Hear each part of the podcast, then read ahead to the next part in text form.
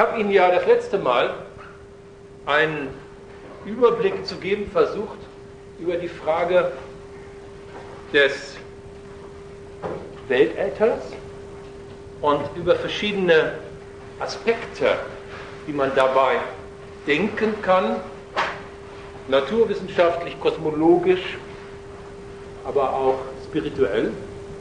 Und ich will eine kurze Ergänzung bringen, übrigens nicht zur letzten Vorlesung, sondern zu der Vorlesung vor Weihnachten. Das würde dich auch interessieren, Johannes. Ich habe äh, vor ein paar Tagen ein eigenartiges Buch entdeckt, das von der Zahl 9 handelt. Vielleicht ähm, erinnern sich einige, die da waren am 15. Dezember, dass ich ja über Zahlen gesprochen habe, über eine mögliche neue Zahlensystematik, Zahlentheorie, vielleicht sogar Mathematik. Und dass da in dem Zusammenhang die drei eine wichtige Rolle spielte, 3 auch 4, 81, Sie werden sich erinnern, ich habe das erläutert unter anderem im Zusammenhang mit einem Buch des Mathematikers und Chemikers Peter Plichter. Und nun haben wir das Jahr 1999, für Plichter wird das wichtig sein, 9 mal 9, 81 und nun ist mir vor einigen Tagen ein englischsprachiges Buch in die Hände gefallen, das ich, weil ich nicht so die Zeit dafür hatte, nur überflogen habe. Ich habe nur einige Kapitel ausführlicher gelesen. Number 9, The Search for the Sigma Code. Ein ähnlicher Untertitel. Also es, das Buch handelt von der Zahl 9. Es gibt viele Parallelen zu Plichter, das wird er nicht kennen. Umgekehrt äh, ist nicht zu ersehen, dass er das Buch von Peter Plichter gelesen hätte. Also er glaubt nachzuweisen, zahlentheoretisch, dass man mit Hilfe der 9 auch die Primzahlen ableiten kann, dass man mit Hilfe der 9 das Mandala ableiten kann. Er hat ein 9-Kreuz hier, das ganz verblüffend auch ähnelt einigen Aspekten bei Plichter. Also das ist vergnüglich zu lesen, auch humorvoll. Das ist offenbar ein Architekt, der das geschrieben hat. Cecil Belmont, Number 9, The Search for the Sigma Code.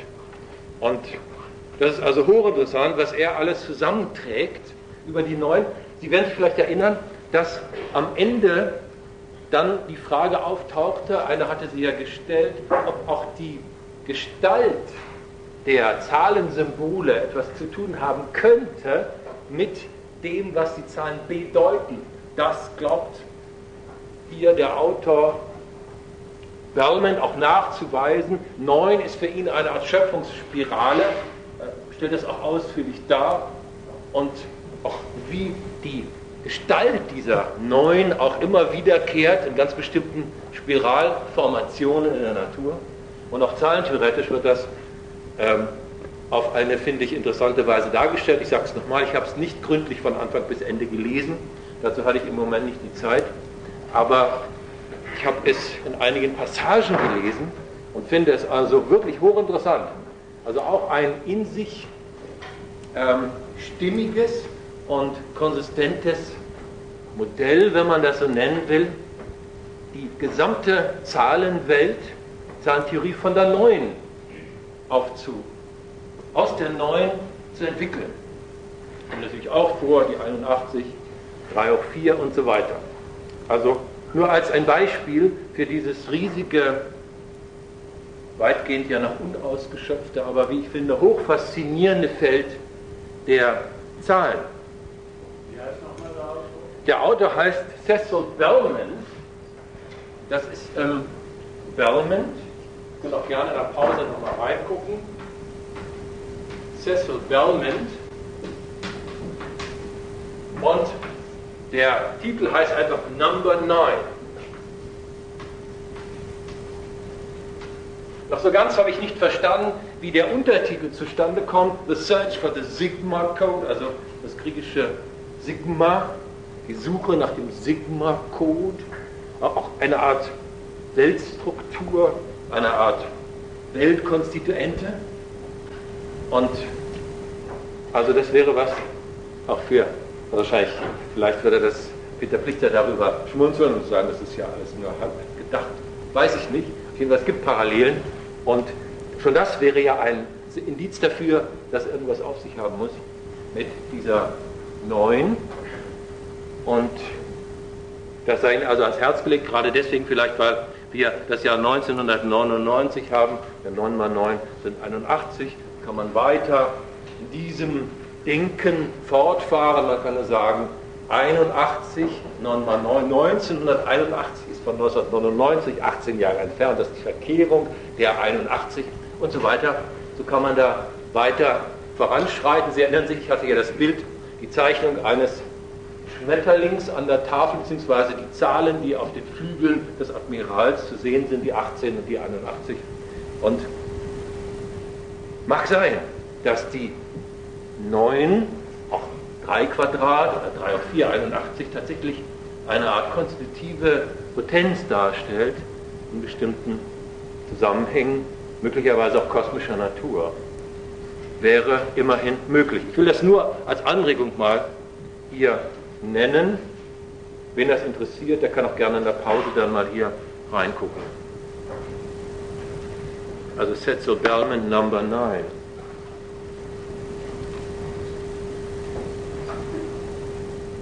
Ich habe eine Goethe-Zeile hier verwendet für das Thema der Weltseele. Ich bin Ihnen das schuldig, das Gedicht, aus dem diese Zeile stammt, ganz vorzulesen. Ich mache das mal, es ist nicht lang. Das Gedicht heißt Eins und alles.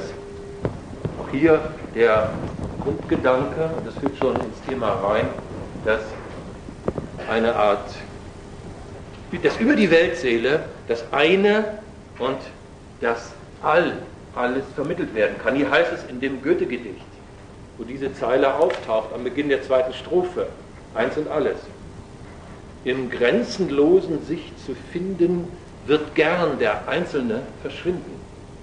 Da löst sich aller Überdruss statt heißem Wünschen, wildem Wollen, statt lästigem Fordern, strengem Sollen, sich aufzugeben, ist Genuss. Kommt die Zeile, Weltseele, komm uns zu durchdringen.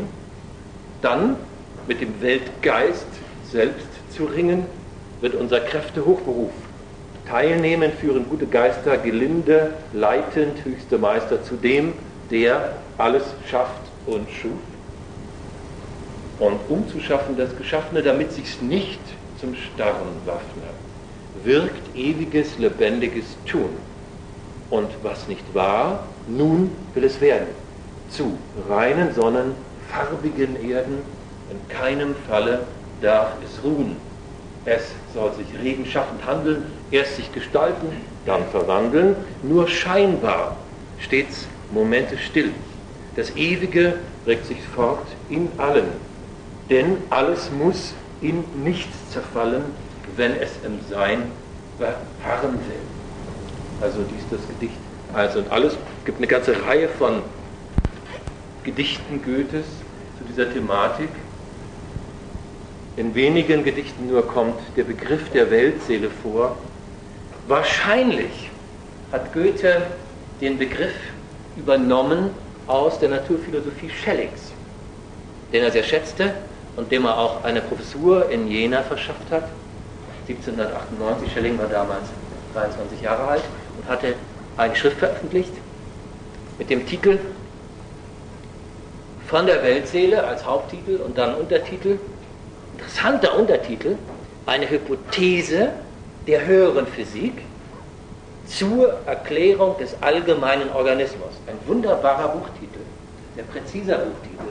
Also von der Weltseele, Untertitel, eine Hypothese der höheren Physik zur Erklärung des allgemeinen Organismus. Allgemeiner Organismus ist hier fast synonym mit Weltorganismus der hier in gewisser Weise vorausgesetzt wird. Dass also die Welt als Ganzes, dass das Universum, der Kosmos als Ganzes eine organische Struktur hat und in diesem Sinne ein Weltorganismus existiert, das setzt Schelling eigentlich voraus. Insofern kann er sagen, zur Erklärung des allgemeinen Organismus. Nun will ich hier keine Vorlesung halten über die Geschichte des Begriffs der Weltseele in der abendländischen Philosophie. Das würde eine eigene Sache sein. Ich will nur einige kurze Andeutungen machen über diesen Begriff und warum ich ihn hier heranziehe. Der Begriff hat eine interessante, aufschlussreiche Geschichte, auch in jenen Phasen, wo er verpönt war. Es gab immer wieder Phasen in der Geschichte des Denkens über Natur, der Kosmologie, der Naturphilosophie, wo der Begriff der Weltseele als ein schlechter, ein falscher, ja als ein gefährlicher Begriff galt. Ich habe das schon erwähnt vor einigen Wochen im Zusammenhang mit dem Briefwechsel von Leibniz und dem Newton-Schüler Samuel Clark. Der Begriff der Weltseele wird ausdrücklich abgelehnt. Und zwar mit einem Argument, was interessant ist, nämlich, es heißt, übrigens bei beiden, bei Leibniz und bei Samuel Clark, wer die Weltseele denkt, der vergötzt die Natur. Der macht die Natur zu einem Superorganismus und setzt in gewisser Weise diesen Superorganismus, diesen kosmischen Allorganismus mit Gott gleich. Also in diesem Sinne also der Vorwurf des Pantheismus, der ja dann auch im 18. Jahrhundert eine große Rolle gespielt hat im Zusammenhang mit der Wirkung auch von Giordano Bruno, siehe Jacobi, also Spinozismus gleich Brunianismus gleich dann Atheismus. Also diese scharfe Ablehnung bei beiden ist symptomatisch. Und der Begriff der Weltseele war lange Zeit ein, auch in der herkömmlichen Naturwissenschaft eher ein mystischer Begriff, ein unscharfer Begriff. Ein Begriff, der letztlich ohne wirklichen Erklärungswert war. Und das ist ja der Punkt, den es zu betrachten gilt. Hat der Begriff, hat die Vorstellung einer möglichen Weltseele einen echten Erklärungswert?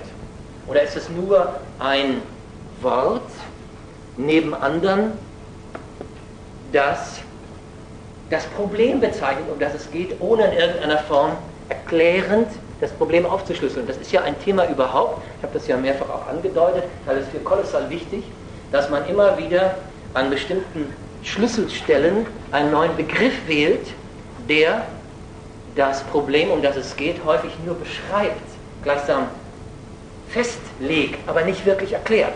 Es gibt viele Begriffe dieser Art, etwa der Begriff Emergenz.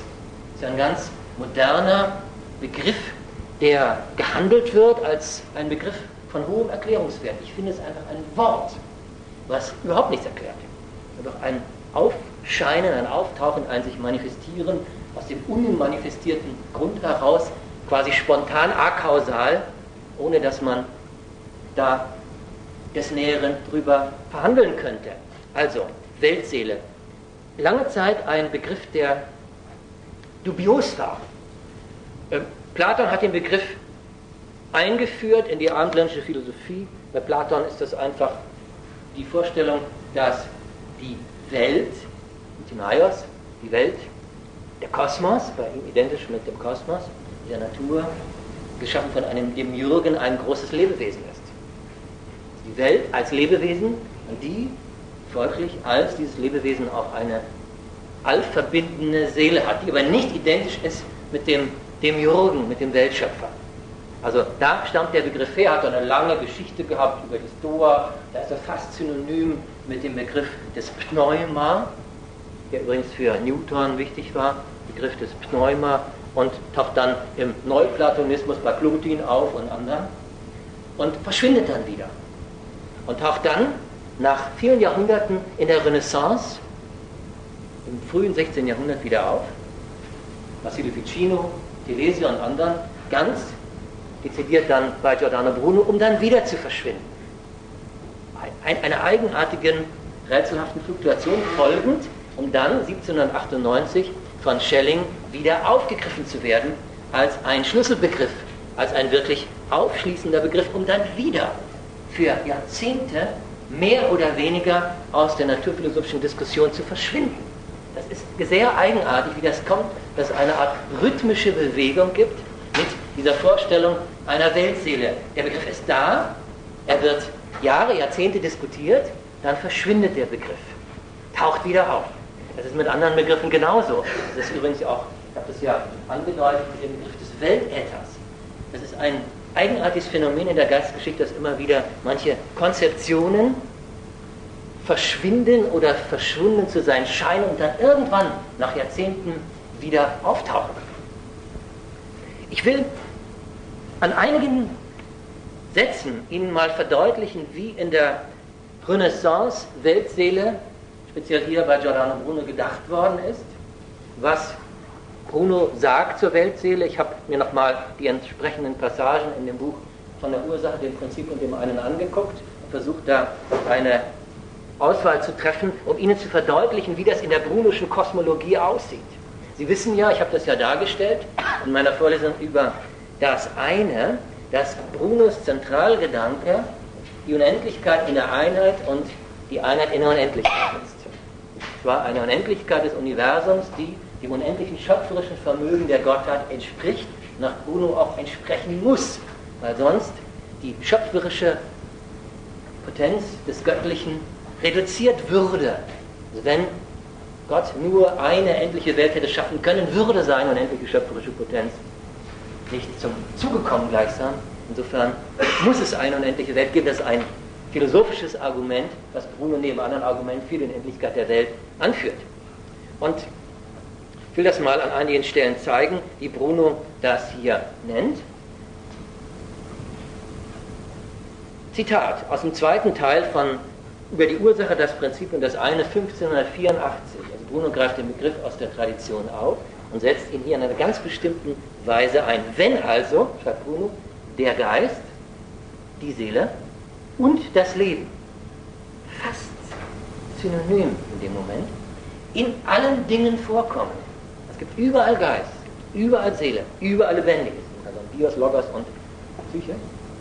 Und in gewissen Abstufungen die gesamte Materie erfüllen, so sind sie, sag los, die wahre Wirklichkeit und die wahre Form aller Dinge. Wichtig, also Wirklichkeit und wahre Form aller Dinge. Die Weltseele ist mithin, heißt es dann, das formale und konstitutive Prinzip des Universums und aller Dinge, die es enthält. Also die Weltseele als formales und konstitutives, man würde vielleicht heute sagen, das organisierendes Prinzip des Universums. Die Weltseele als das organisierende Prinzip des Weltorganismus, das also was Form und Gestalt hervorruft, aus dem es Form und Gestalt hervorquillt, wenn nun das Leben sich in allen Dingen findet, davon geht Bruno aus, Stichwort also Allbeseeltheit, das ist kein Animismus in diesem vordergründigen Sinne, wo das auch hineinspielt. Also dann ist die Seele, also wenn das Leben sich in allen Dingen findet, dann ist die Seele die Form aller Dinge. Sie ist überall die Herrin der Materie und herrscht in den zusammengesetzten Dingen. Sie bewirkt die Zusammensetzungen und den Zusammenhalt der Teile. Also eigentlich eine sehr klare, noch einfache Grundaussage. Die Welt, der Kosmos, das Universum als gewaltiger Organismus und die Weltseele als das konstituierende, ihr konstitutive Prinzip, also das organisierende Grundprinzip der Welt, das damit in gewisser Weise auch einheitsstiftend ist. Denn ich habe hier Ihnen das äh, gezeigt, äh, dargestellt, dass für Bruno beinahe die Weltseele mit dem Raum identisch ist. Dieser wiederum in gewisser Weise auch mit dem Weltäther. Wenn man dann das genauer liest, stellt man auch fest, Bruno macht Unterschiede, aber es gibt gewisse Aussagen bei ihm, äh, die darauf schließen lassen, dass er das fast als eine Einheit denkt. Also Weltäther gleich Weltraum gleich Weltseele. Gleich Manifestation des Ureinen gleich des Unendlichen. Das klingt so, als ob hier nur verschiedene Begriffe für das Gleiche verwendet würden. Da muss man genau differenzieren. Das ist schwierig. Das will ich hier im Einzelnen nicht. Ich will Ihnen nur erst einmal erläutern, dass die Weltseele ein Universalprinzip ist, das die Welt als Ganzes zur Ganzheit macht, das ihre Gestalt bedingt. Vielen Dank. Ja. Ich sage also, dass der Tisch als Tisch nicht beseelt ist, so wenig wie das Gewand als Gewand. Und zusammengesetzte Dinge haben in sich Materie und Form. Die Dialogform, auch oft sehr witzig, heiter geschrieben. Im Dialog, es mag etwas so klein und winzig sein, wie es will. So hat es doch einen Teil von geistiger Substanz in sich, die, sobald sie ein geeignetes Substrat findet, zu einer Pflanze oder zu einem Tier sich entwickelt, indem sie Glieder eines wie auch immer gearteten Körpers ausbildet, der gemeinen beseelt genannt wird. Denn Geist ist in allem. Und es gibt kein noch so winziges Körperchen, das nicht genug davon enthielte, um lebendig zu sein. Im Kontext wird dann auch dargestellt, um in der kosmischen Evolution im Hinblick mit dem Telos der Intelligenz, des intelligenten Lebens auch aufzutreten. Also hier ist ganz eindeutig auch schon der Gedanke einer kosmischen Evolution vorgedacht, dass also im Materiellen, in der Physis selber bereits potenziell vorhanden ist, was einst werden kann, also der Keim des organisch Lebendigen und damit auch der höheren Intelligenz und damit auch des Menschen. Es wäre also in diesem Sinne dann eine Art anthropisches Prinzip, wenn man dann diesen Begriff überhaupt für sinnvoll findet. Theophilo, was nun die bewirkende Ursache betrifft, so behaupte ich, Theophilo ist der, das Sprachrohr von Giordano Bruno, was nun die bewirkende Ursache betrifft, so behaupte ich, dass die universale physische Wirkursache der universale Intellekt ist, das ist so etwas wie Weltgeist, ganz vorsichtig gesagt, also der universale Intellekt ist nicht Intellekt in unserem Sinne, eine Art Weltvernunft.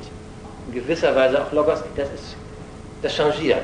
Also eine Art Weltenlogos wird hier vorgestellt, dass die universale physische Wirklichkeit der universale Intellekt ist, der als erstes und hauptsächliches Vermögen der Weltseele zugleich die universale Form des Weltalls bildet. Hier wird also der Geist, der universale Geist als ein Vermögen der Weltseele bezeichnet. Das ist geschuldet der neuplatonischen Tradition, wo der, wo eine Abstufung vorliegt. Und die Weltseele wird hier als Quell des Weltgeistes, als Quell des Weltenlogos bezeichnet. An anderen Passagen wiederum hat man das Gefühl, der Geist und der Seele sind zwei Prinzipien, zwei Emanationen aus dem Göttlichen. Der universale Intellekt, also Weltenlogos, ist das innerste, wirklichste, ureigene Vermögen und der potenzielle Teil der Weltseele. In sich gleichbleibend. Also der, dieser Weltenlogos verändert sich nicht. Er bleibt immer er selber. Erfüllt er das All, erleuchtet das Universum und leitet die Natur an, ihre Arten hervorzubringen, so wie es ihr zukommt. Er verhält sich zur Hervorbringung der natürlichen Dinge wie unser Intellekt, zur entsprechenden Hervorbringung der Erzeugnisse des Denkens. Die Pythagoreer nennen ihn Beweger und Antreiber des Universums. Von den Platonikern wird der Baumeister der Welt genannt. Dieser Baumeister, sagen sie, tritt aus der höheren Welt, die ganz und gar eine ist. Im Wesentlichen ist das hier Plotin, was Bruno hier paraphrasiert. Die ganz und gar eine ist, in die sinnliche Welt ein, die vielfach unterteilt ist. Und in der nicht nur Freundschaft, sondern wegen der Trennung der Teile auch Zwietracht herrscht, indem dieser Intellekt ruhig und unbeweglich bleibt, etwas von sich in die Materie ergießt, bringt er das Alle hervor. Er wird von den Magiern der fruchtbarste der Samen oder auch Sämann genannt, befruchtet er doch die Materie mit allen Formen, die er ihrer Art und Beschaffenheit gemäß gestaltet, ausbildet und mit so vielen wunderbaren Ordnungen verwebt, wie sie weder dem Zufall zugeschrieben werden können, noch einem anderen Prinzip, das nicht zu unterscheiden und zu ordnen vermöchte. Aufweist nennt ihn das Auge der Welt, weil er alles Natürliche von innen und von außen sieht auf das ich alles nicht nur innerlich, sondern auch gemäß der eigenen Symmetrie entwickle und erhalte. Hochinteressant ist an der Stelle, dass hier der Symmetriegedanke spielt. Von Empedokles wird er Unterscheider genannt, in dem Sinn, dass er niemals müde wird, den Schoß der Materie ungeschiedenen Form zu sondern und die Entstehung des einen aus dem Zerfall des anderen zu befördern. Plotin nennt ihn Vater und Erzeuger, weil er die Samen auf die Gefilde der Natur ausstreut und der ursprüngliche Verteiler der Formen ist. Bei uns an sich selbst, heißt er der innere Künstler, weil er die Materie von innen heraus formt und gestaltet. So wie aus dem Innern des Samens oder der Wurzel heraus den Stamm hervor und empor treibt, aus dem Innern des Stammes die Äste entwickelt, entwickelt und so weiter. Also der, die Weltseele als das formale und konstitutive Prinzip des Universums, der innere Künstler, der von innen heraus die Materie gestaltet, der von innen heraus der Materie Form verleiht. Auch hier, das sei nur am Rande erwähnt, kann man, wenn man das oberflächlich liest, zunächst meinen, dass Bruno gar keinen Unterschied macht zwischen der Materie und der schöpferischen Potenz der Materie. Das hat Bruno ja zunächst einmal äh, zum, für viele zu einem qualitativen Materialisten gemacht. Nicht? Deswegen war er ja auch äh, im Marxismus, Sozialismus relativ beliebt. Vor allen Dingen das Werk von der Ursache dem Prinzip nimmt ein. Bruno galt als Materialist, wie auch der frühe Schelling. Dabei gibt es verschiedene Aussagen, wo er sich ganz eindeutig von dem Materialismus dieser Spielart abgrenzt und das als Missverständnis hinstellt. Das hat aber nicht verhindert, dass Bruno als Materialist gesehen wurde. Übrigens auch noch bis in die Gegenwart hinein, etwa von dem Herausgeber hier, dieser Ausgabe, ich glaube 1986 ist es hier. Auch hier im Nachwort wird nach Bruno als eine Art Materialist hingestellt. Es ist interessant, dass Bruno die Weltseele als Formprinzip bezeichnet. Da folgt er natürlich erst einmal einer alten Tradition bei aller schroffen Polemik gegen Aristoteles. Aristoteles ist für ihn der Lügner und Sophist und Verdreher schlechthin. Also sozusagen der, jetzt mal flapsig gesagt, der Punching Ball für Bruno, an dem es unermüdlich reibt, den er also für den großen Verdreher und Verhunzer und Pervertierer des Denkens hält.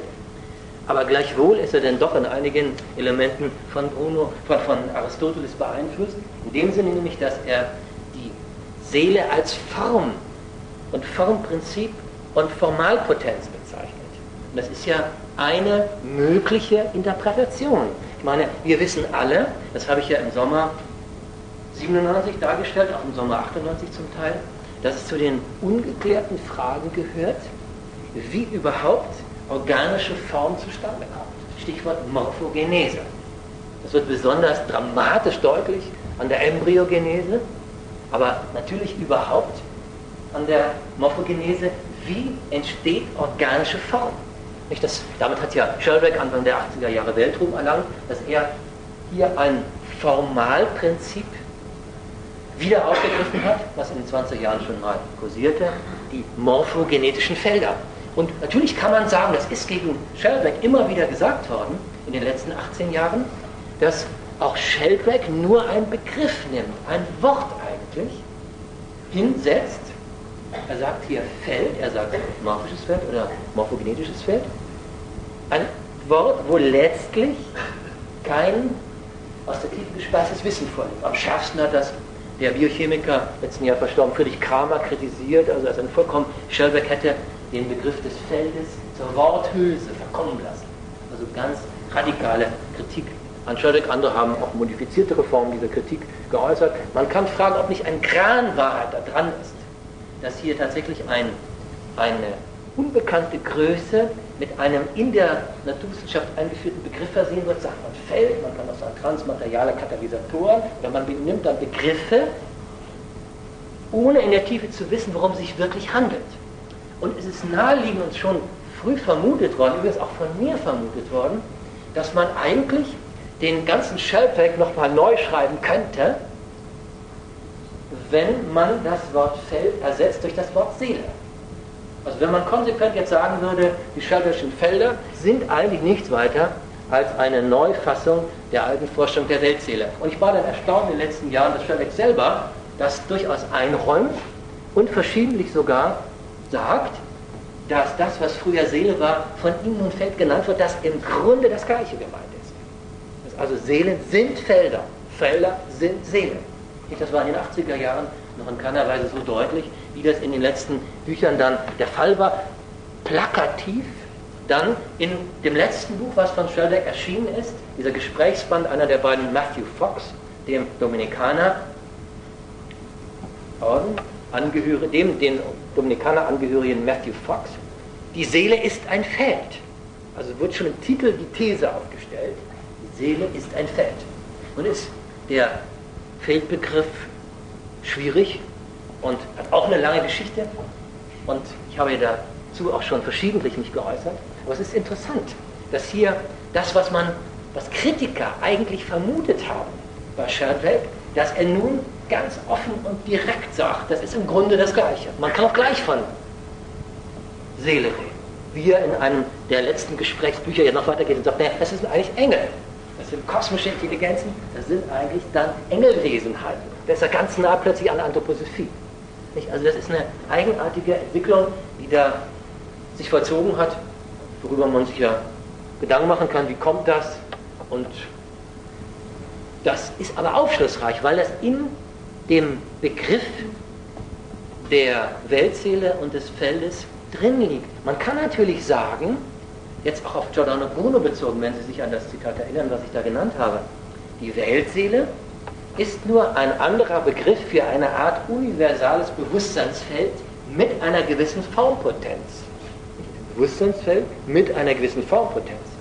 Und wenn man dann das, die Vorstellung des Vakuums heranzieht, wie ich das ja vor einer Woche gemacht habe, kann man natürlich sagen, warum soll ich nicht sagen, dass quasi aus dem Vakuum heraus neue Formen und Gestalten, jetzt mal diesen Modebegriff verwenden, emergieren. Warum soll ich das nicht einfach postulieren? Nun ist das schwierig. Man muss dann aufpassen, dass man nicht in einen Verschiebebahnhof der Begriffe gerät, sodass das alles irgendwo unscharf wird. Aber der Zusammenhang der Hypothese der morphischen, morphogenetischen Felder mit dem Weltseele-Gedanken liegt vollkommen klar zutage. Darüber kann überhaupt kein Zweifel bestehen. Dass der, der Gedanke, dass die Weltseele ein universal organisierendes Prinzip ist, kann auch mit dem Begriff des Feldes bezeichnet werden. Er macht das hier ganz, ich sage es nochmal in dem Buch hier, die Seele ist ein Feld, ganz direkt. Kurzes Zitat mal aus diesem Buch. Da wird es mehr oder weniger gleichgesetzt. Die Seele ist das belebende Prinzip, das ist ja auch die aristotelische Tradition, das Prinzip, das, das Prinzip, das Lebendiges lebendig macht. Im Griechischen heißt es Psyche. Und das ist das letzte Buch hier 98 erschienen. Heute ist für uns die Psyche der menschliche Geist. Aber für die Griechen hatte die Psyche eine viel umfassendere Bedeutung. Sie war das Lebensprinzip alles Lebendigen, auch der Pflanzen. Der lateinische Begriff für Seele ist Anima. Und darauf geht zum Beispiel das englische Wort für Tier, Animal, zurück. Wir sprechen von beseelten Dingen im Gegensatz zu unbeseelten. Von Dingen mit Seele im Gegensatz zu Dingen ohne Seele. Die traditionelle Bedeutung des Wortes Seele meint viel mehr als die menschliche Seele. Die Seele ist das, was Dinge lebendig macht. Also immer auch gedacht als eine vielfältig holarchisch abgestufte und geschichtete Weltseele oder Weltenseele, was ja immer den Organismusgedanken voraussetzt, von dem ja auch Sheldrake und andere neuere Naturphilosophen mit gewissen Abstrichen, auch ich selber, obwohl es bei mir ein bisschen anders aussieht, ausgehen. ausgehen. Ein Ausgangspunkt für jedes Nachdenken über das Wesen des Lebens ist der Tod, indem man den toten Körper eines Menschen, eines Tiers oder einer Pflanze mit dem vorausgehenden lebendigen Zustand vergleicht. Die Menge der Materie im toten Körper ist die gleiche wie im lebenden Körper. Die Form der Materie des Körpers ist die gleiche und die Chemikalien daran sind die gleichen zumindest unmittelbar nach dem Tod, aber etwas hat sich verändert. Der naheliegende Schluss ist der, dass irgendetwas den Körper verlassen hat dass kaum eine oder gar keine Gewichtsveränderung gibt, ist das, was den Körper verlassen hat, im Prinzip immateriell.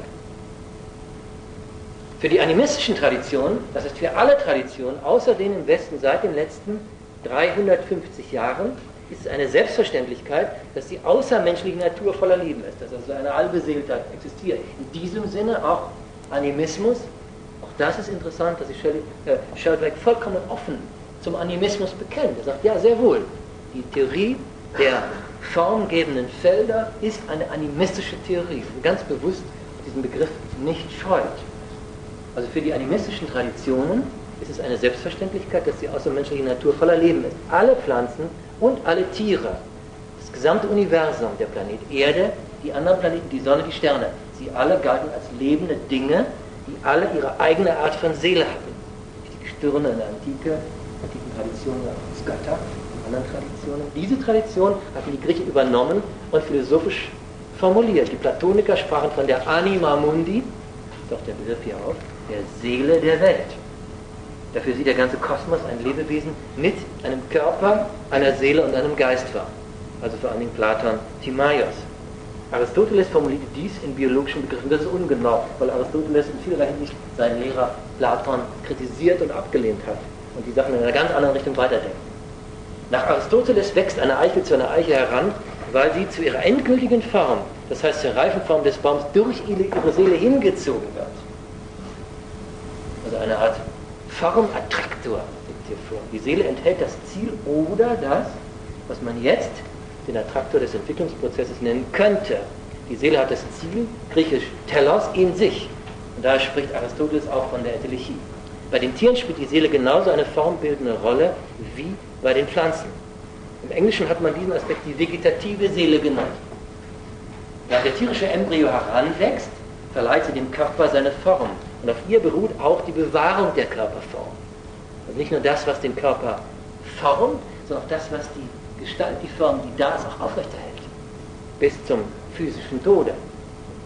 Also während der tierische Embryo heranwächst, verleiht sie dem Körper seine Form und auf ihr beruht auch die Bewahrung der Körperform, die Heilung von Wunden, das Regenerieren von Organen nach einer Beschädigung und so weiter. In Tieren gibt es auch die animalische Seele, die mit dem Korrelieren der Sinne und der Bewegung verfassen ist. Sie fungiert als das Koordinierungsprinzip der Instinkte und des Allgemeinverhaltens. Bei Menschen gibt es drei Aspekte oder Ebene der Seele, das war ich zu Ende das Zitat, die vegetative Seele, die für die Form des Körpers zuständig ist, die animalische Seele, das was ich das Tier selbst genannt habe, die animalische Seele, die uns unsere animalische Natur verleiht, und den Intellekt oder die rationale Seele, die auch die Ichheit einschließt, die der bewusste Teil unseres Geistes ist, unser Verstand. Der bewusste Verstand war einst Teil eines viel größeren psychischen Systems, das uns mit den Tieren und Pflanzen verband. Also, hier wird eine holarchische Stufung vorgenommen, also vegetative Seele, animalische Seele und rationale Seele. Und das, dem entspricht auch eine Stufung der, des Bewusstseins. Zu jedem dieser Aspekte gehört eine bestimmte Bewusstseinsebene, eine bestimmte Bewusstseinsform. Die Frage ist, wo bleibt das Ich hierbei? Das Ich ist ja nur, wenn es denn Teil der Seele ist, ein winziges Segment, so erscheint es zunächst, des viel umfassenderen, umfassenderen Feldes der Seele. Denn der größte Teil der Prozesse, etwa im eigenen Körper, im eigenen Leib, ist ja bekanntermaßen unbekannt, äh, unbewusst. Das heißt, wir nehmen, haben ja keine direkte Wahrnehmung für die Gesamtheit der organischen Lebensfunktion unserer selbst. Das alles ist unbewusst und das Ich ist nur ein kleiner Ausschnitt, kann man sagen, aber ein ungeheuer wichtiger, weil über das Ich, über die Ichheit der Mensch Zugang hat zu dem Weltzusammenhang, wenn man will, auch zum Weltenlogos. Also dass das Ich in sich selbst schon die Möglichkeit enthält, dann auch das Ganze zu erkennen oder was Johannes Hannes hier mal wieder das genannt hat, das ganze Denken, das alles Denken. Diese Fragen kommen bei hier nicht vor, aber es ist wichtig, sich den Kontext klar zu machen. Also, Weltseele setzt voraus, ich sage es nochmal, dass die Welt sinnvollerweise das Ganze als Organismus gedacht werden kann. Was heißt das? Ich meine, Sie wissen, dass es verschiedene Theorien gibt in den letzten Jahrzehnten, etwa die Erde, das Gestirn Erde als Organismus zu denken. Man könnte dann weitergehend sagen, wenn man die Erde als Organismus denkt, warum soll man nicht andere Himmelskörper als Organismus denken? Auch vielleicht Himmelskörper, die in unserem Verständnis erst einmal unbelebte Himmelskörper sind wo sich also kein organisches Leben entwickelt hat. Das, was den Menschen ungeheuer interessiert, ist bekannt. Die Frage, hat es auf dem Mars Leben gegeben oder nicht, ist eine offene Frage, eine viel diskutierte Frage. Es gibt Indizien, die dafür sprechen. Auf jeden Fall interessiert es den Menschen, weil wenn es so wäre, und es spricht viel dafür, dass das Prinzip Leben und damit auch die Intelligenz universal vorhanden sind, dann hätte das weitreichende Folgen für unser Selbstverständnis in diesem Universum. Das ist natürlich klar. Wenn es nicht so ist, sieht es vollkommen anders aus. Übrigens auch interessant für die Frage, das nebenbei gesagt, des Neodarwinismus. Ich möchte das hier an der Stelle nicht vertiefen, sondern nur kurz angedeutet, dass der Neodarwinismus gemeinhin die Vorstellung ablehnt, dass Leben ein universell gültiges Prinzip ist. Das muss er auch, weil er letztlich auf einem bestimmten Zufallsprinzip aufbaut. Wenn sich aber nachweisen ließe, dass Leben im Kosmos überall entsteht, wo die betreffenden Bedingungen vorhanden sind, dann bricht natürlich das Zufallsprinzip in sich zusammen. Dann müsste man sich zu der Überzeugung bequemen, dass eine Art von Telos, eine Art von Ziel darin gibt. Deswegen können Sie das können Sie beobachten, bei vielen Neodarwinisten, dass sie scharfe Gegner sind der Vorstellung der Alllebendigkeit des Kosmos. Dass manche der Kosmologen, die die Alllebendigkeit befürworten, etwa der bekannte Paul Davies, immer wieder betonen, sollte sich das als richtig herausstellen, ist der Neodarwinismus erledigt. Dann müsste man das Ganze nochmal vollkommen neu denken. Da gibt es einen merkwürdigen Kampf zwischen auch den neodarwinistischen Evolutionsbiologen und denjenigen, die versuchen, das Weltganze auch so zu denken, dass im Prinzip überall Intelligenzleben entstehen kann. Vielleicht nicht so, wie wir es kennen, aber in einer analogen Form. Das ist ein ganz heißes Thema, wenn man sich da mal mit beschäftigt. Das hängt natürlich auch mit dem Gedanken der Weltseele zusammen. Denn wenn es so etwas gibt wie eine Weltseele, wenn es wirklich ein organisierendes Prinzip im Weltganzen gibt, dann müsste es auch überall, wo die entsprechenden Grund- und Rahmenbedingungen vorhanden sind, so etwas wie bewusste, ichhafte Intelligenz hervorrufen. Sollte man meinen.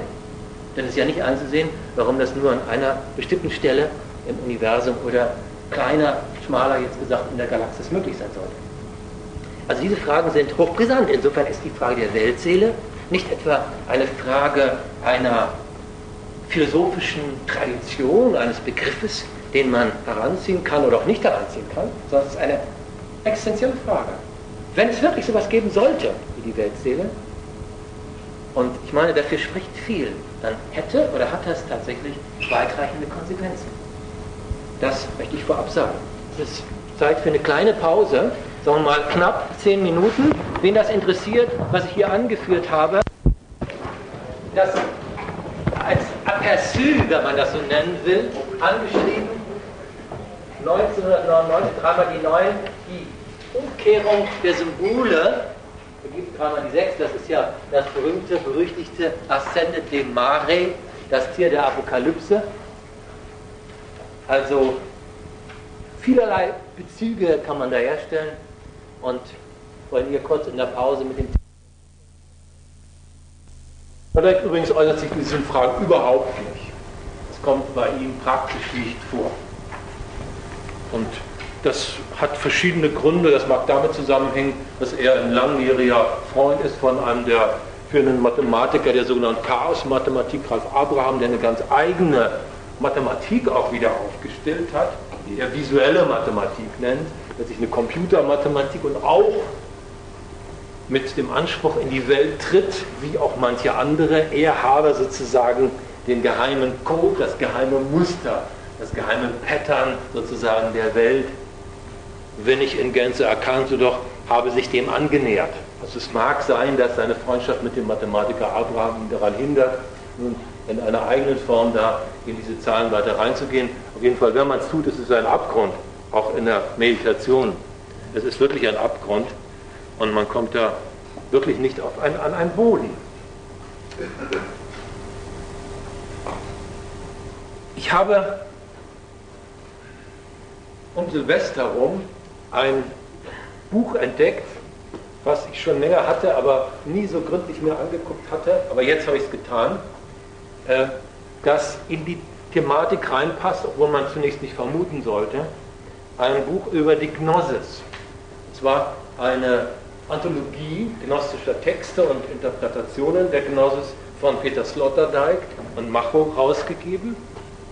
Und in dieser faszinierenden Textsammlung über die Gnosis, 1000 Seiten umfassend, gibt es neben den eigentlich gnostischen Texten auch verschiedene Interpretationsansätze und auch Texte, die quasi gnostisch sind oder neognostisch. Und da taucht auch Schelling auf.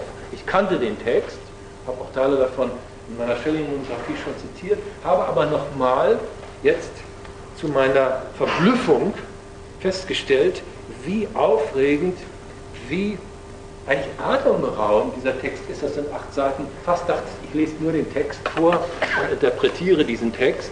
Das ist so wunderbar, so tief, dass man eine ganze Folge mühelos mit diesen paar Seiten bestreiten könnte. Für unseren Zusammenhang, für die, die das letzte Mal da war, ist aber Folgendes interessant. Sie erinnern sich vielleicht, dass ich im Zusammenhang mit bestimmten Überlegungen die auf die Anthroposophie zurückgehen, Überlegung von Mathematikern und Physikern, äh, den Gedanken geäußert habe, dass es eine Art Polarität des Raums selber gibt.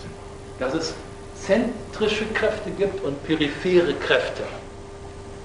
Und ich habe das, glaube ich, auch angedeutet oder im Gespräch nachher gesagt, dass dieser Gedanke einer, dass dieser Gedanke im Kern schon in der Naturphilosophie Schellings auftaucht. Also der, die Polarität von zentrischen, gravitativen Kräften und antigravitativen Kräften, also Schwerefeld und Levitationsfeld, das im lebendigen Organismus, der sich dem Licht gegenüber öffnet, also in der öffnenden Grundhaltung, Grundgeste dem Licht gegenüber auch buchstäblich, quasi physikalisch auch, eine Art antigravitative Wirkung beobachten lässt. Das steht auch hier in diesem Auszug von Schelling, der in dem Gnosisband steht. Und interessanterweise stammt dieser Auszug aus der Schrift von der Weltseele. Und Schelling setzt sich da auseinander mit der Frage des Lichtes und der Schwere im Zusammenhang mit der Weltseele. Und es ist faszinierend, wenn man diese Gedanken mal verfolgt, sich da richtig hineinbohrt. Denn das ist auch von einer hochaktuellen Bedeutung, das sind hochbrisante Gedanken, die hier aufscheinen. Sie werden sich erinnern, dass wir über die Frage einer möglichen Antigravitation ja letzte Mal gehandelt haben. Ich habe ja da auch einige Beispiele äh, erwähnt. Ich gebe nur einige Auszüge aus diesem Passus, um Ihnen das mal vorzuführen, weil das finden Sie sonst nirgendwo. In dieser Form Ausführlichkeit ist auch nicht in der Monographie zitiert. Und die Schriften sind sehr schwer zugänglich, nur in der Gesamtausgabe, äh, auch gerade die Weltseelenschrift, das findet man sonst kaum. Deswegen lese ich mal einige Passagen vor, weil das auch eine interessante Anknüpfung ist an das letzte Mal. Also es geht jetzt um den Zusammenhang der organischen Struktur der gesamten Welt, Weltseele, also in Verbindung mit der Polarität von Schwere und Licht, von Lichtwesen und Schwerewesen. Da heißt es hier, in dieser, in dieser Schrift von der Weltseele, 1798 erschienen, Schelling war, das kann man kaum glauben, 23 Jahre alt, als er das geschrieben hat. Die Schrift kannte Goethe und hatte sehr geschätzt. Wie also die Schwere, Schelling, das eine ist, das in alles sich ausbreitet, in diesem All eine Einheit ist, sagen wir im Gegenteil von dem Lichtwesen, es sei die Substanz, sofern sie auch im Einzelnen, also überhaupt in der Identität das All oder das Ganze ist. Also schwere, Licht, Polar, wenn man auch als unendliche reale Substanz oder unendliche ideale Substanz bezeichnet. Fast auch Gleichsetzung Schelling von Lichtwesen und Geist. Das Dunkel der Schwere und der Glanz des Lichtwesens bringen erst zusammen den schönen Schein des Lebens hervor und vollenden das Ding zu dem eigentlich Realen, das wir so nennen. Das findet man fast wörtlich übrigens in einem Steiner Vortrag, diese, diese Aussage. Das Lichtwesen ist der Lebensblick im allgegenwärtigen Zentrum der Natur. Nochmal, das Lichtwesen der Lebensblick im allgegenwärtigen Zentrum der Natur, wie durch die Schwere die Dinge äußerlich eins sind, ebenso sind sie in dem Lichtwesen als in einem inneren Mittelpunkt vereinigt. Also beides sind Einheitsprinzipien, das, die Schwere und das Lichtwesen und sich selbst untereinander in dem Maß innerlich gegenwärtig, als jener Brennpunkt vollkommener oder unvollkommener in ihnen selber liegt. Lass mal den Zwischenteil aus.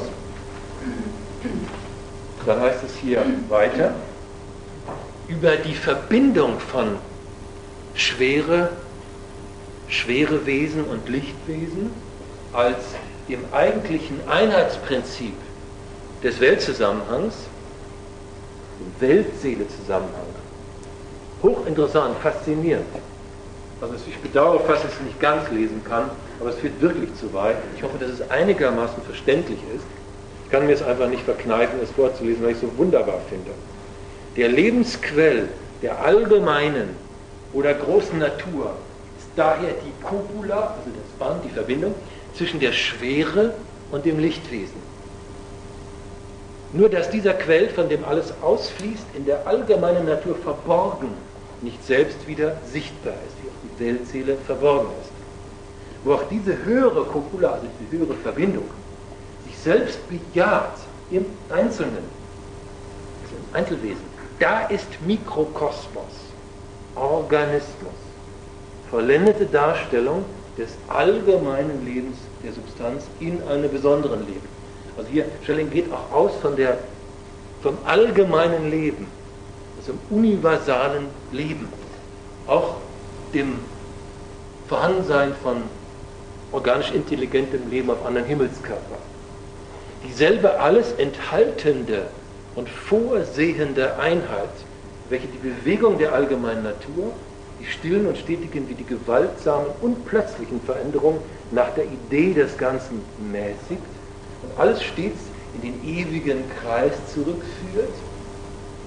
Dieselbe göttliche Einheit ist es, welche unendlich bejahungslustig sich in Tier und Pflanze gestaltet und mit unwiderstehlicher Macht ist der Moment ihres Hervortretens entschieden, Erde, Luft und Wasser in lebendige Wesen, Bilder ihres Alllebens zu verwandeln suchen. Also auch hier ein Telos in der kosmischen Evolution, eine Art, wenn man will, auch anthropisches Prinzip, also Erde, Luft und Wasser metamorphisieren in Richtung auf lebendige Wesenheiten, Bilder des Alllebens. Und in jedem einzelnen Organismus konfiguriert sich die Weltseele, das ist wichtig, in diesem Sinne als Ganzes. Sie ist also ganz präsent, wie das Schelling übrigens in Anknüpfung an Bruno auch immer wieder sagt, die göttliche Einheit ist, der göttliche Geist ist in jedem Teil ganz. Er ist nicht als Teil präsent, sondern in Toto. Und zwar nicht im Raum, in diesem üblichen Sinne, ist nicht räumlich, doch allgegenwärtig.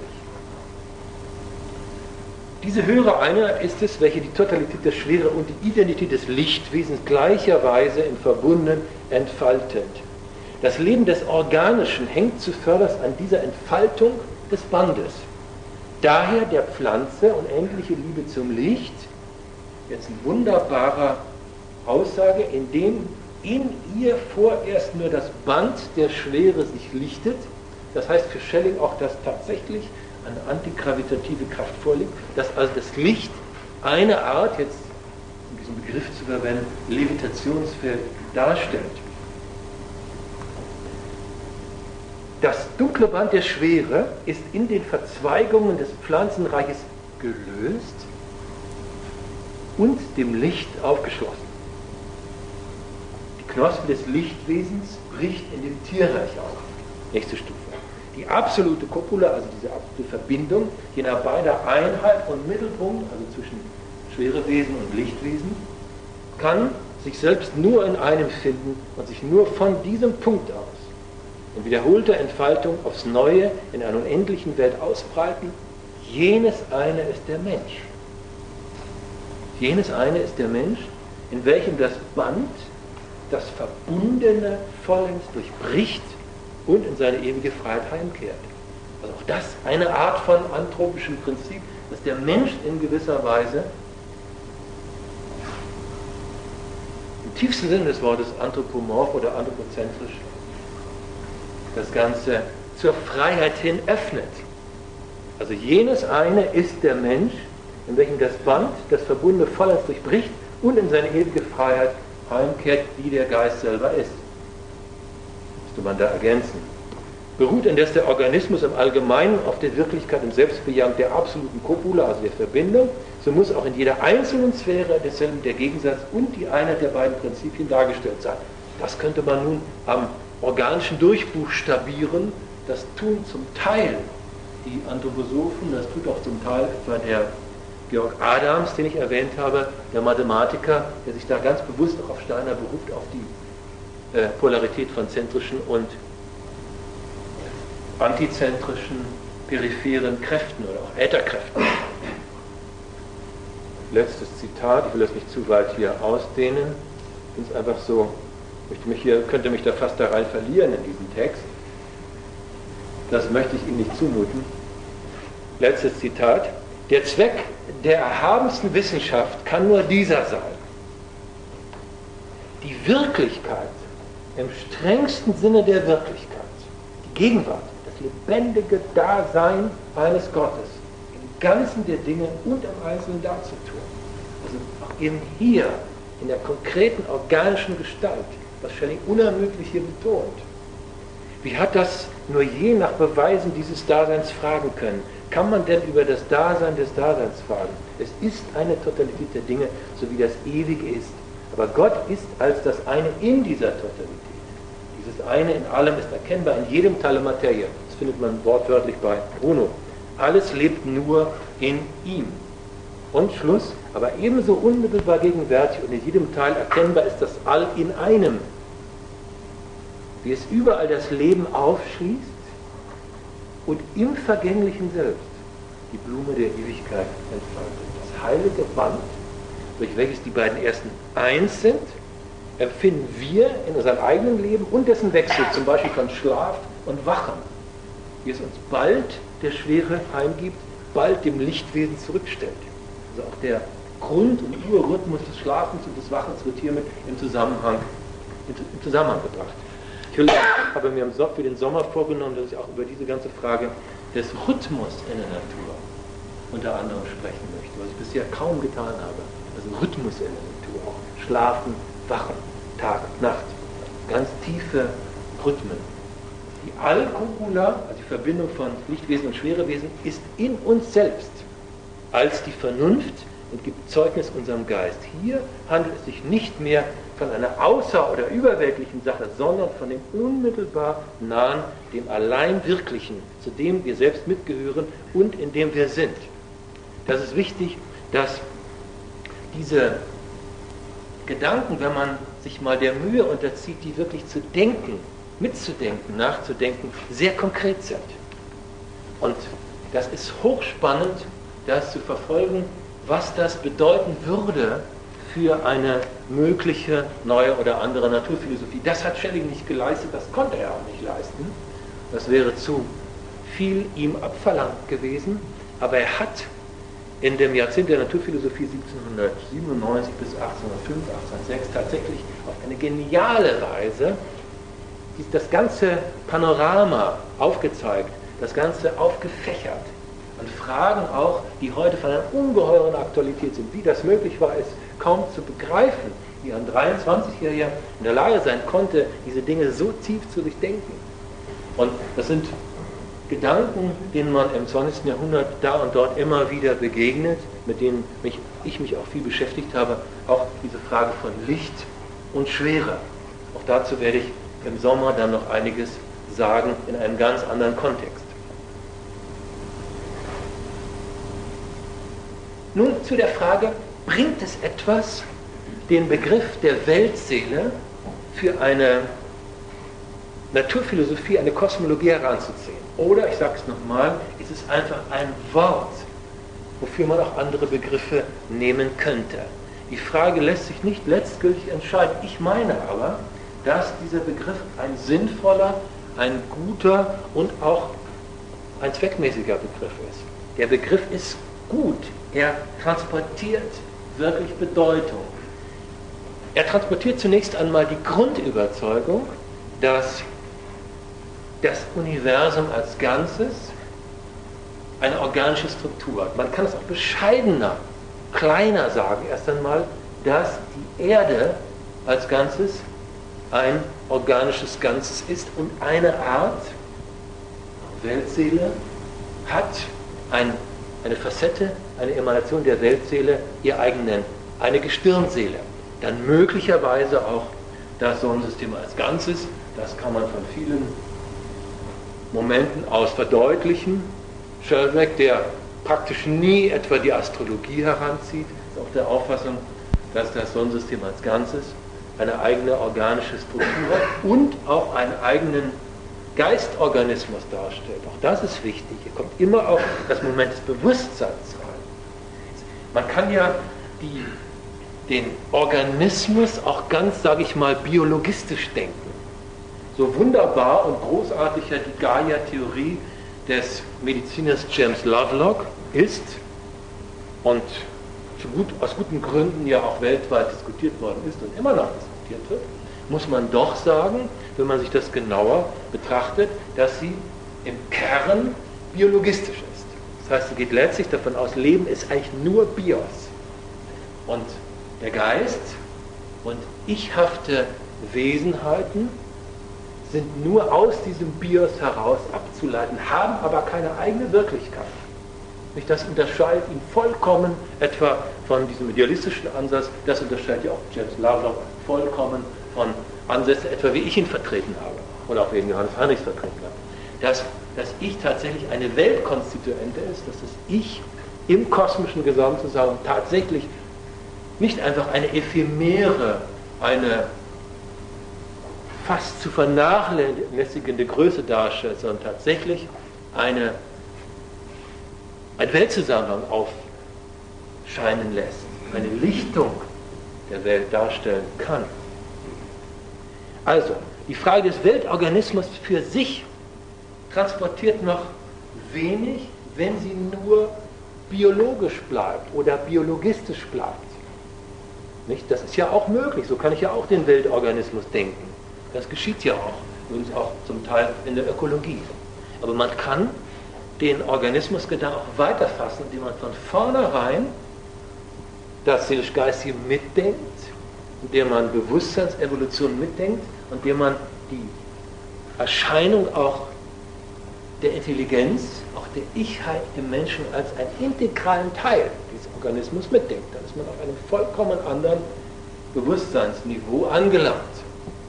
Wenn man das immer mitdenkt, wenn man das immer mit heranzieht. Mag sein, dass auch dann ein so gewaltiges, im Grunde ja auch alle unsere Erfahrungsdimensionen sprengendes etwas wie die Galaxis auch eine Art Superorganismus ist, das ist möglich, das kann man denken oder noch größere Einheiten von Galaxien, das ist denkbar. Wir wissen nicht, es ist auch müßig, über das Universum als Ganzes zu reden, das finde ich äh, nicht möglich. Aber nicht, dass es in dieser Form, wie es hoffentlich häufig geschieht, möglich ist. Aber es gibt die Möglichkeit, den Organismusgedanken auszuweiten. Und dann nur ist auch der Begriff der Weltseele wichtig. Sonst wird er verkleinert reduziert auf letztlich verfeinerten Bios.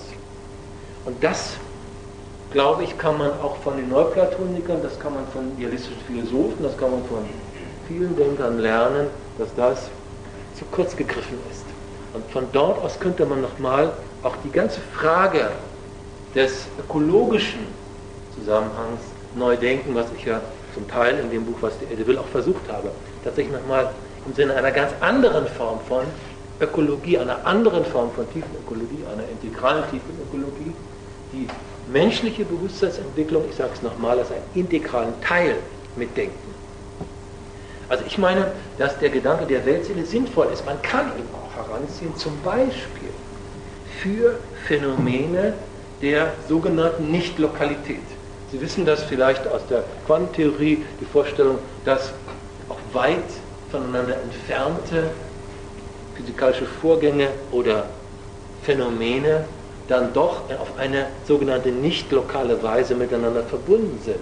Dann kann man natürlich sagen, hier muss es einen Verbindungszusammenhang geben, der könnte auch in der Weltseele beheimatet sein. Und dann wird es natürlich sehr schwierig, wenn man dann die Frage stellt, wie ist der mögliche Zusammenhang zwischen dieser Weltseele, diesem Einheitsprinzip der Welt, die die Welt zum Organismus stiftet, und dem Vakuum. Ist das das Gleiche oder gibt es hier verschiedene Ebenen? Und das ist eine sehr subtile Geschichte. Ich will eine, meine Hypothese dazu nicht verschweigen. Ich vermute, dass das nicht das Gleiche ist. Also ich kann das nicht im letzten begründen. Vielleicht ist es auch nicht möglich. Jedenfalls habe ich bisher noch keinen äh, gelesen oder gehört, der das gekonnt hätte. In diesem letzten äh, Sinne zu zeigen, dass die Weltseele tatsächlich nicht einfach identisch ist mit dem leeren Raum, mit dem Vakuum. Dass es offenbar auch innerhalb des Raums verschiedene Ebenen gibt. Und dass etwa Gedanken, um jetzt mal diesen, dieses Beispiel zu nehmen, dass Gedanken, wenn sie durch den Raum transportiert werden, nicht unbedingt auf, oder im Vakuum, auf dem Vakuum oder im Vakuum reisen, sondern über das Medium der Weltseele. Das sind aber extrem schwierige Gedanken. Die Frage der Telepathie etwa, was stiftet dann den Zusammenhang? Welche Art von Bewusstseinsfeld liegt denn vor? Ist es wirklich ein Feld, was auch jenseits des Räumlichen sich befindet? Das wäre ja Non-Lokalität. Dann wäre ja der Raum quasi unterlaufen.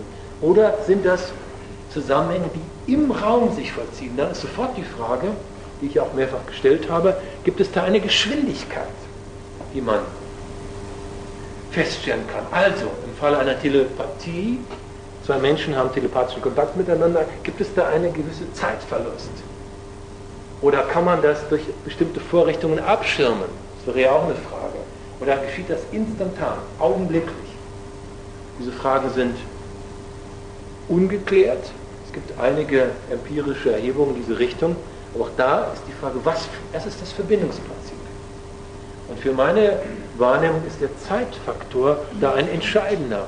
Wenn man nämlich zeigen könnte, dass da gar kein Zeitverlust vorliegt, dass das wirklich synchron passiert, dann wäre ja erst einmal der Beleg gebracht, dass tatsächlich Geschwindigkeit in unserem Sinne keine Rolle spielt. Oder Geschwindigkeit ist so hoch, ist so gewaltig, dass sie quasi unendlich ist. Also vielleicht ein logisches Monstrum, von einer quasi unendlichen Geschwindigkeit zu reden, aber mit dieser Einschränkung und Relativierung kann man das machen. Also Geist, auch Gedankenimpulse werden transportiert mit einer quasi unendlichen Geschwindigkeit.